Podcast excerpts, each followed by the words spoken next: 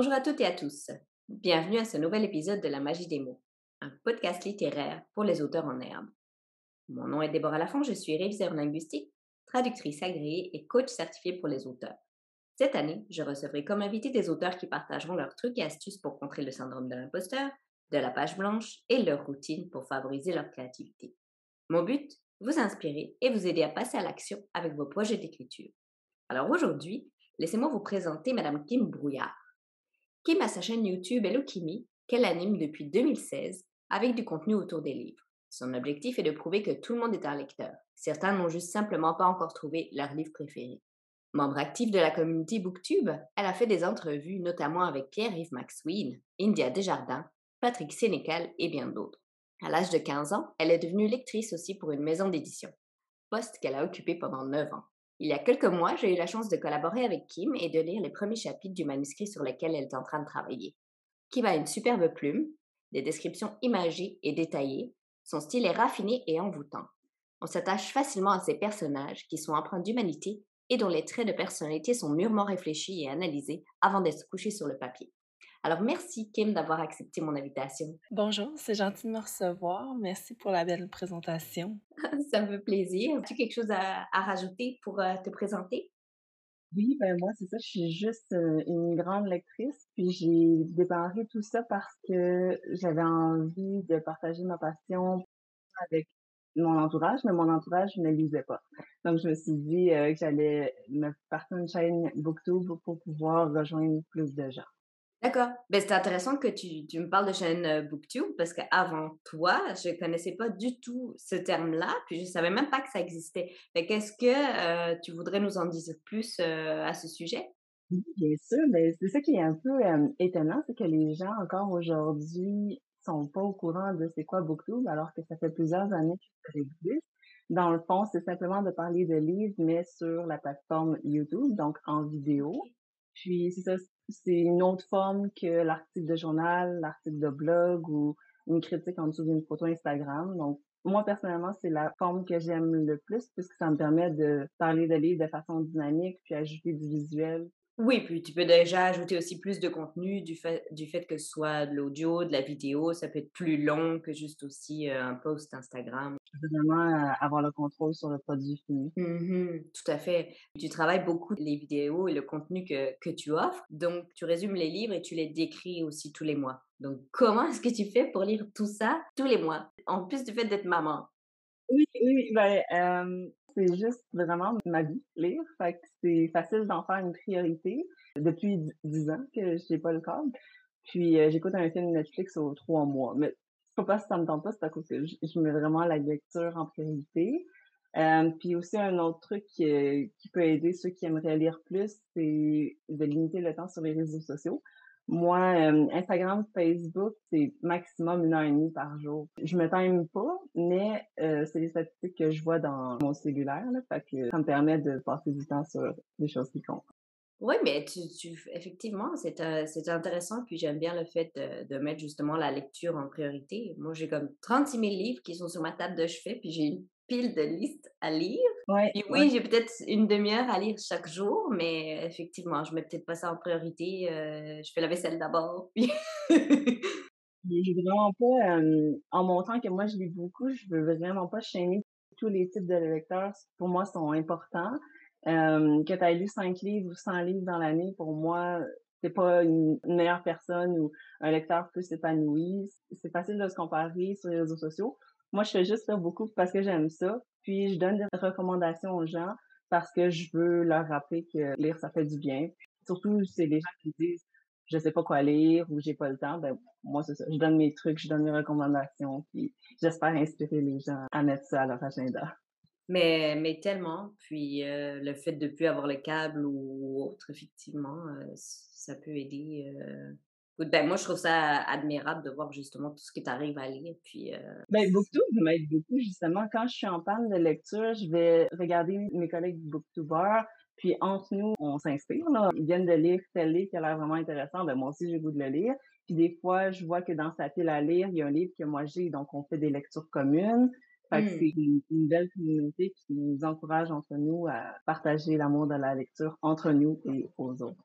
Mmh Mmh chouette, chouette. C'est accessible aussi aux personnes qui arrivent, euh, ou justement, euh, j'avais regardé l'entrevue avec euh, Pierre-Yves McSween sur l'argent. Ben, de regarder votre entrevue, ça m'a permis d'intégrer des concepts alors que j'avais pas forcément le, temps de, de, lire le livre. Ça, donne un aperçu. Puis si les gens sont intéressés par les propos, ben, ils peuvent toujours aller lire le livre entier, mais au moins ça donne une idée avant même de lire le livre si c'est quelque chose qui peut nous intéresser ou pas. Mmh puis niveau pratico-pratique, comment est-ce que tu arrives à concilier euh, les lectures que tu lis, puis après la création de contenu par rapport à ces livres-là? Euh, ben, je dirais que c'est de, de se planifier vraiment à l'avance. Je sais déjà au mois d'octobre quel livre je veux lire parce qu'il y a telle fête qui s'en vient, mettons l'action de grâce, là. J'avais une idée de concept de vidéo que je vais vouloir faire pour là, fait que je vais m'arranger pour que d'ici X nombre de mois, j'aille lu les, livres pour pouvoir en parler.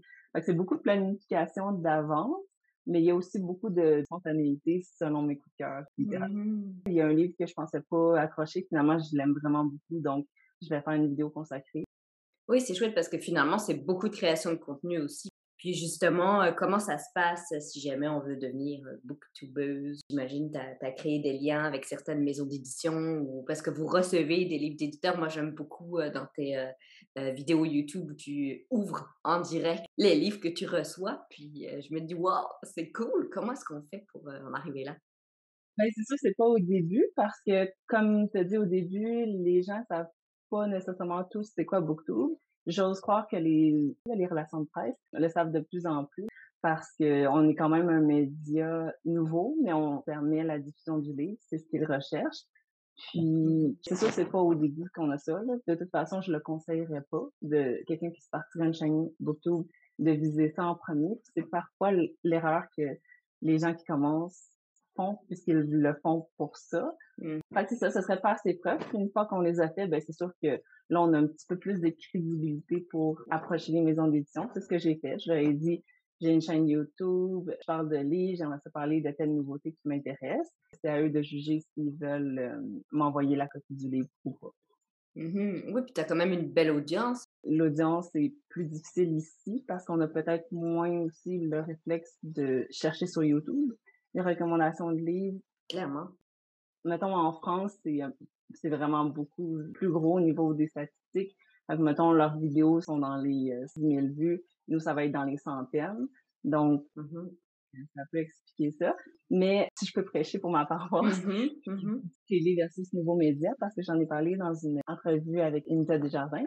Mmh Elle avait la misère à faire réaliser à sa relationniste de presse qu'il fallait envoyer aussi des copies aux booktubers et Instagrammeurs, puisque c'était une nouvelle façon d'aller chercher un public. Mmh Ce que l'autrice lui expliquait, c'est oui, tu as 500 000 de codes d'écoute sur l'émission télé, mais l'émission télé invite plein de gens de différents milieux, parce que c'est moins ciblé que quelqu'un qui suit une chaîne Booktube pour avoir des recommandations de livres.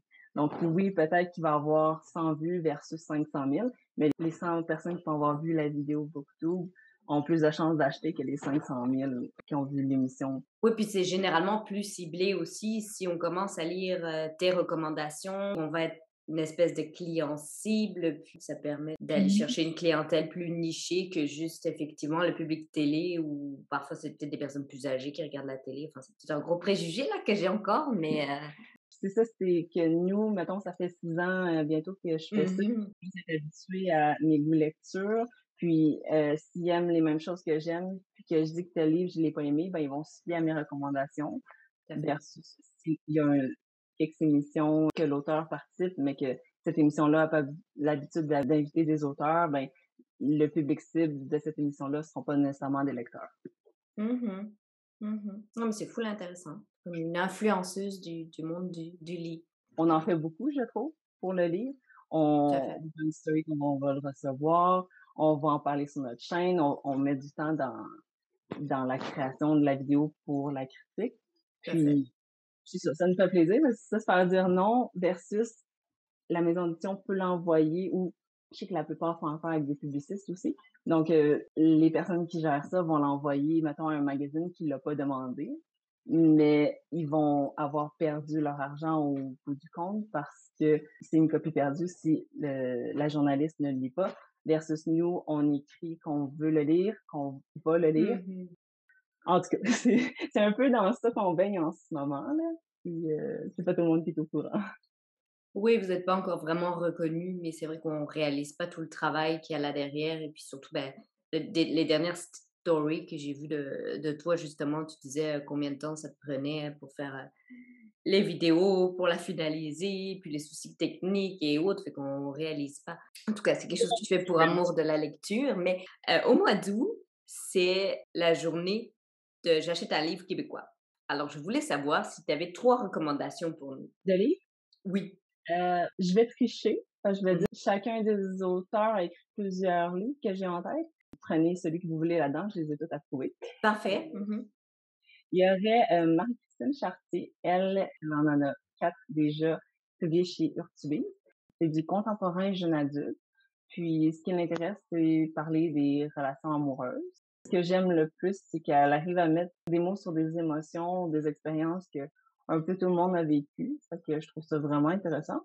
Sinon, en numéro 2, un récent des dernières années, c'est Jean-Philippe Paris-Guérard. Lui, il est aussi dans le théâtre, mais moi, ce que je recommanderais, c'est ses romans parce que j'ai pas toutes ses pièces. Lui aussi, c'est pas d'ordre particulier. Il y a quatre histoires distinctes avec des contextes différents. Euh, ce qui est intéressant avec Jean-Philippe, c'est qu'il met en scène des personnages qui sont vraiment gris moralement, ils sont parfois très antipathiques, donc on on compte pas nécessairement pour eux. On se demande à quel point on veut les voir réussir ou pas leur objectif, ce qui est quand même assez rare comme expérience. Mais je mettrais un avertissement parce qu'il y a un petit peu plus trash dans le sens que tout est pas tout beau, tout facile, donc c'est un petit peu plus sombre, cynique. Puis il y a toujours un petit avertissement sur le, suicide parce que c'est un sujet qui l'intéresse beaucoup. Donc, il y en a dans chacun de ses livres. Donc, si c'est euh, un sujet sensible, c'est à considérer. Bon, super. Parfait. Je pense en note. Puis, il y a un petit troisième auteur. Euh... Euh, ben, sinon, tu as mentionné tout à l'heure, Pierre-Yves McSween. Que j'aime aussi dans, sur ma chaîne, c'est justement de pas faire la, présentation juste de romans. Il y a aussi d'autres choses, donc euh, la non-fiction. Donc, c'est ça, Pierre McSween, c'est des livres pratiques euh, sur nos finances. C'est inculquer une base pour être autonome financièrement et donc libre. Mmh je le recommande comme étant le cours d'économie que tout le monde devrait avoir. Puis, j'ai eu le privilège de l'interviewer deux fois. Fait si jamais ça vous intéresse de l'entendre parler, il est vraiment très intéressant. Euh, vous irez voir ça sur ma chaîne. Bon, super, merci, on prend ça en note. Comme ça, on va pouvoir euh, contribuer euh, puis encourager des auteurs québécois au, mois d'août. Donc oui, aussi, j'avais une autre question justement qu'on pose souvent avant la publication du livre par la maison d'édition. Est-ce qu'on se fait lire par la maison d'édition ou est-ce qu'il y a comme un bêta lecteur ou tu me disais que tu avais fait partie d'un comité de lecture d'une maison d'édition, c'est ça? Oui, ben dans le fond, pour ta première partie de question, moi, je recommanderais à tous les aspirants d'auteurs de, se faire lire par au moins une personne. Plus c'est mieux. Juste pour être sûr que le message qu'on a voulu livrer soit clair. Pour, des fois, ils peuvent aussi repérer des coquilles. Donc, c'est vraiment important. Puis ça donne aussi un recul, euh, un premier avis lecture d'un lecteur. Mm-hmm. Puis oui, j'ai fait partie d'un comité de lecture. Ça, a été ma première job à vie. Donc, euh, j'avais 14 ans. Puis euh, mon travail, c'était qu'une fois par deux semaines, je recevais une enveloppe de trois à quatre manuscrits. Il fallait que je les lise et que je fasse des critiques. Puis la moyenne, c'était qu'il fallait qu'on les aille lus en deux semaines, mais que la plupart des autres lecteurs qui étaient sur le comité les lisaient en trois semaines. Puis moi, ben, on, on appréciait que je le fasse en une semaine. Donc, euh, j'arrivais à le faire rapidement quand j'étais au secondaire. Puis, ça m'a permis justement de développer un esprit critique, mais aussi euh, ben, lire rapidement. Puis, je sais pas si tu peux nous dévoiler, euh, mais qu'est-ce que les maisons d'édition recherchent spécifiquement? J'imagine que le formulaire est différent pour toutes les maisons. Tu ne doivent pas rechercher toutes les mêmes choses, mais c'est quand même assez standard. Il y avait euh, note les personnages. Est-ce qu'ils sont énervants ou attachants? Donc, il y avait comme plein de qualités qu'il fallait comme cocher. Euh, il y avait une note sur 10 à la fin qu'il fallait mettre. Mmh Puis, si le sujet était actuel, euh, si le rythme était bon. Il faisait quatre pages, donc on cherchait ça, le rythme, les descriptions, si on était fébrile pendant qu'on lisait ou si c'était vraiment long.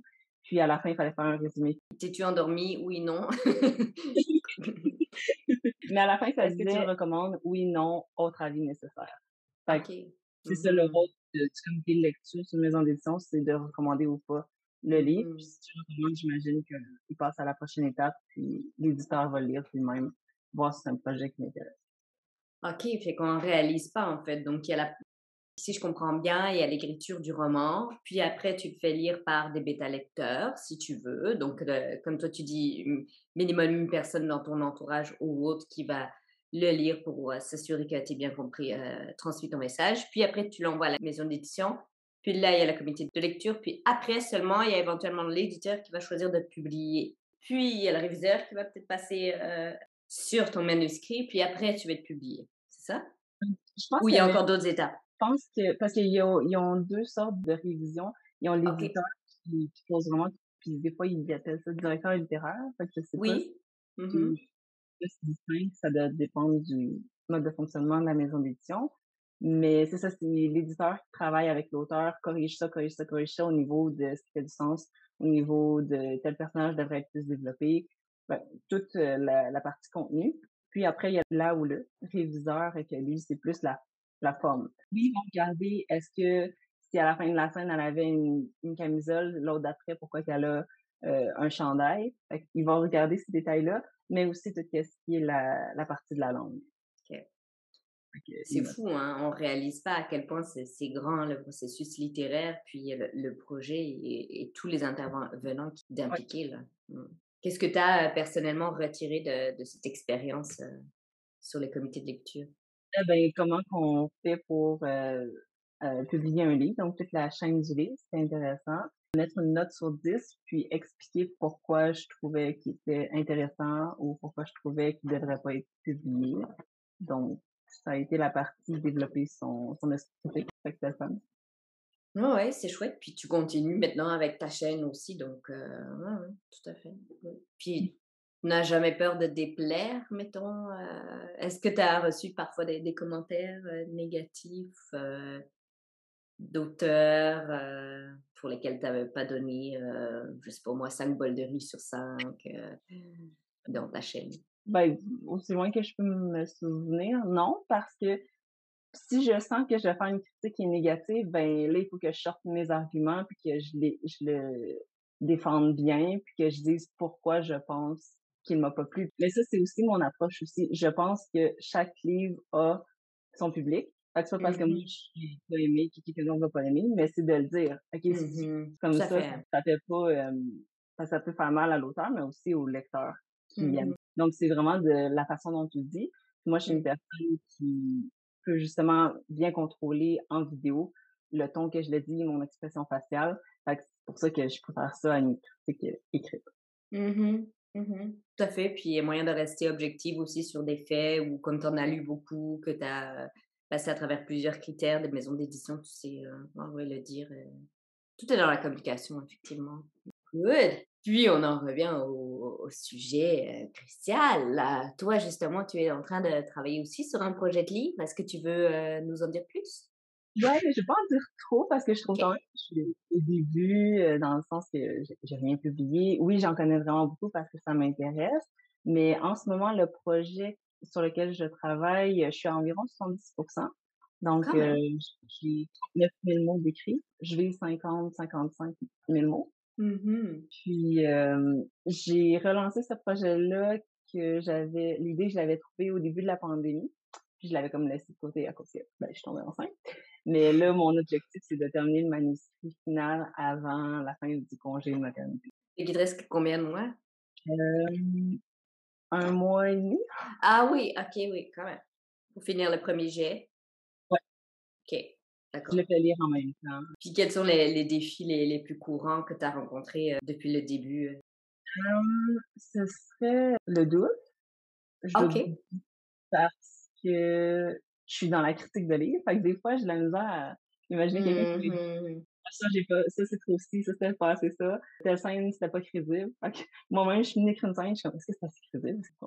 Fait que j'imagine déjà les échos, comment que ça peut être interprété. Donc, ça, ça m'oblige à le relire plusieurs fois pour être sûr que c'est l'intention que j'avais derrière la tête. Mmh Oui, puis j'imagine que tu dois être même encore beaucoup plus critique envers toi-même que tu serais euh, vis-à-vis d'un autre auteur. Ouais, peut-être. Puis c'est sûr, il y a aussi le défi du temps. Oui. Mais même encore là, ça, c'est un peu comme quand je disais avec euh, la lecture, pour le mettre en priorité. Le temps, je pense qu'on peut toujours en trouver. Mmh Euh, c'est juste un manque d'énergie. Oui. Fait que, Mmh à 20 heures, c'est ça, ma fille est couchée. Fait que je pourrais écrire une heure ou deux. Mais est-ce qu'il me reste de l'énergie? Pas toujours. Fait que ce serait le- plus un manque d'énergie, le, le défi. Je comprends ça parfaitement. Tout à fait. Ouais, fait que le manque euh, d'énergie, de temps, puis euh, aussi les, les doutes. OK. Euh, à l'inverse, qu'est-ce que tu trouves facile dans le processus d'écriture? La planification. Moi, depuis le début, euh, j'ai fait comme un gros résumé de qu'est-ce que je voulais qu'il y ait dans l'histoire. Donc, euh, c'est quoi les, les scènes importantes. Et après, je l'ai détaillé. Puis en plus détaillé. Puis en plus plus détaillé. Fait que là, quand je commence euh, à écrire, je sais où est-ce que je m'en vais, je sais ce que je fais. Des fois, après une séance, j'ai ma liste de choses que je dois faire la prochaine. Fait que savoir où est-ce que je m'en vais, c'est vraiment pas un problème. J'ai pas vraiment de manque d'inspiration parce que justement, tout est, est écrit. Ça veut pas dire que je peux pas être spontanée. Puis, en fait, il faut parce que j'écris les grandes lignes. Fait que si j'écris, euh, il discute de tel sujet, il faut que j'écrive la conversation. fait que ça, ça en prend de la spontanéité puis de la créativité. Mais le côté planification puis trouver du temps, c'est pas quelque chose que, que je trouve difficile parce que c'est une activité que j'aime. Je, je me fais pas de torture en écrivant. Donc, c'est c'est ça qu'il faut garder en tête, je pense, avoir du plaisir. Je sais vraiment ce que je vais m'en aller avec ce projet-là. Donc, c'est juste de, de le mener à terme. Mmh Mais j'aime ce que tu fais effectivement, ce que tu apportes comme point de définir la structure, puis de, de- d'être de plus en plus précis, de plus en plus détaillé. Puis ça te permet d'avoir une vue d'ensemble euh, du projet, puis de savoir où tu t'en vas, puis euh, de rester motivé. Oui. Parce que je, sais comment ça va finir. Donc, j'ai hâte de me rendre jusque-là. Que, ils disent qu'il y a deux sortes d'écrivains. Il y a ceux qui font pas de plans, qui s'amusent, qui voient où ça s'en va. Ceux qui font des plans. Ben, ceux de la première catégorie ils vont vraiment pas m'aimer parce que je suis vraiment, vraiment, vraiment euh, détaillée dans cet aspect-là parce que j'ai besoin de structure. Sinon, j'ai pas vu de mon temps pendant 12 heures. Je veux savoir ce que je m'en vais. Mhm, mhm.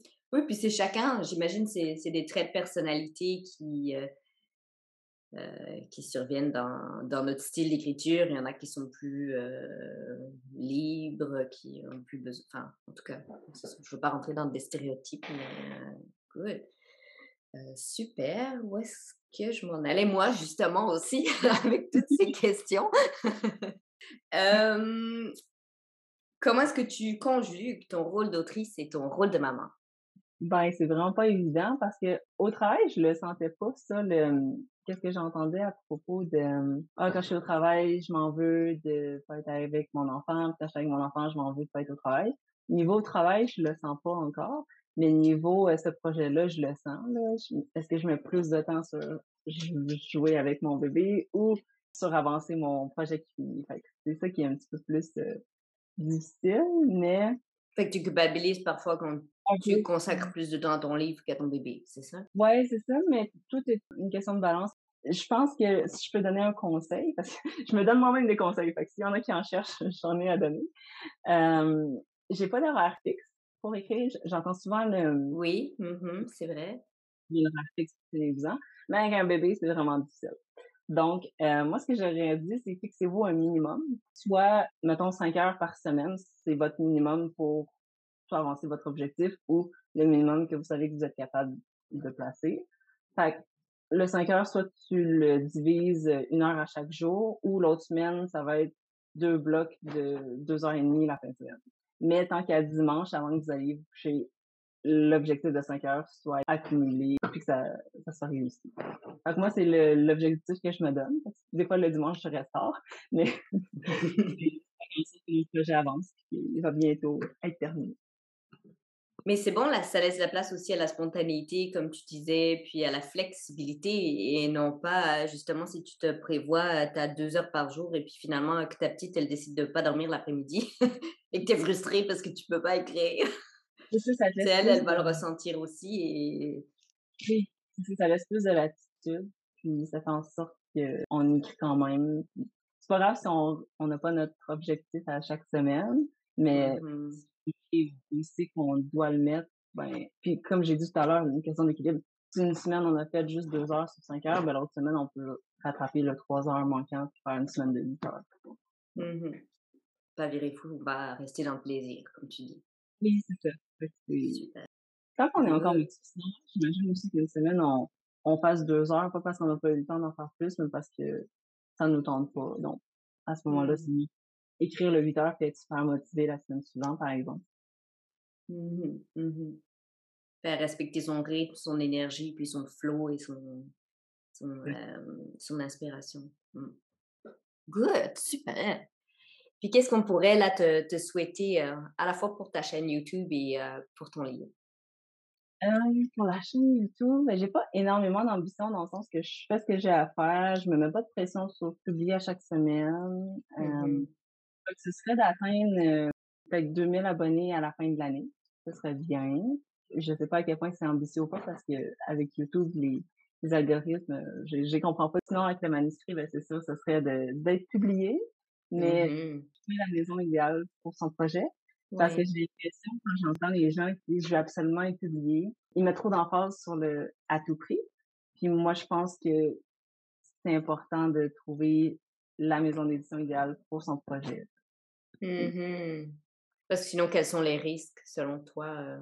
Ah, ben, j'ai entendu des histoires euh, des éditeurs qui, euh, qui ont fait payer l'auteur pour se faire publier finalement. Mmh. trois caisses, cinq caisses de ses romans chez elle, puis elle devait elle-même les vendre. Puis, fait oui, elle a été publiée, mais à quel prix? Juste être sûr, pas qu'on le fasse pour une bonne raison, mais que ce soit bien fait. Parce mmh. que j'entends souvent aussi dans les conseils que les éditeurs donnent aux aspirants écrivains, qu'est-ce qu'on doit faire pour être publié? Puis l'éditeur dit toujours, faites bien vos recherches de maison d'édition. Si tu envoies ton manuscrit adulte à une maison qui publie juste des livres jeunesse, tu vas avoir un refus. j'ai 10 refus, mais tu les as pas envoyés aux bonnes places. Ouais, puis tu vas perdre ta motivation, puis tu vas être déçu, et puis, mais effectivement, c'est juste pas le bon euh, lectorat. Mmh.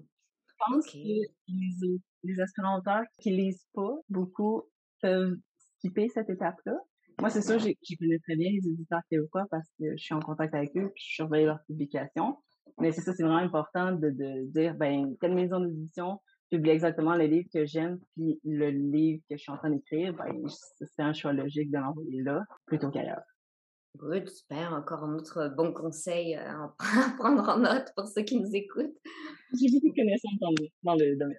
Oui, ben, c'est super intéressant. Merci beaucoup pour ton temps. Merci pour toutes euh, ces infos. Je ne sais pas si tu avais quelque chose à ajouter avant qu'on se quitte. Ou, euh?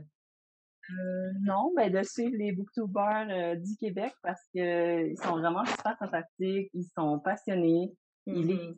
vraiment très varié, puis on aime ce qu'on fait, puis on est une belle communauté. Mm-hmm. Ben, merci beaucoup, merci de nous avoir euh, accordé de ton temps. Un plaisir. merci beaucoup, Kim. Bonne continuation.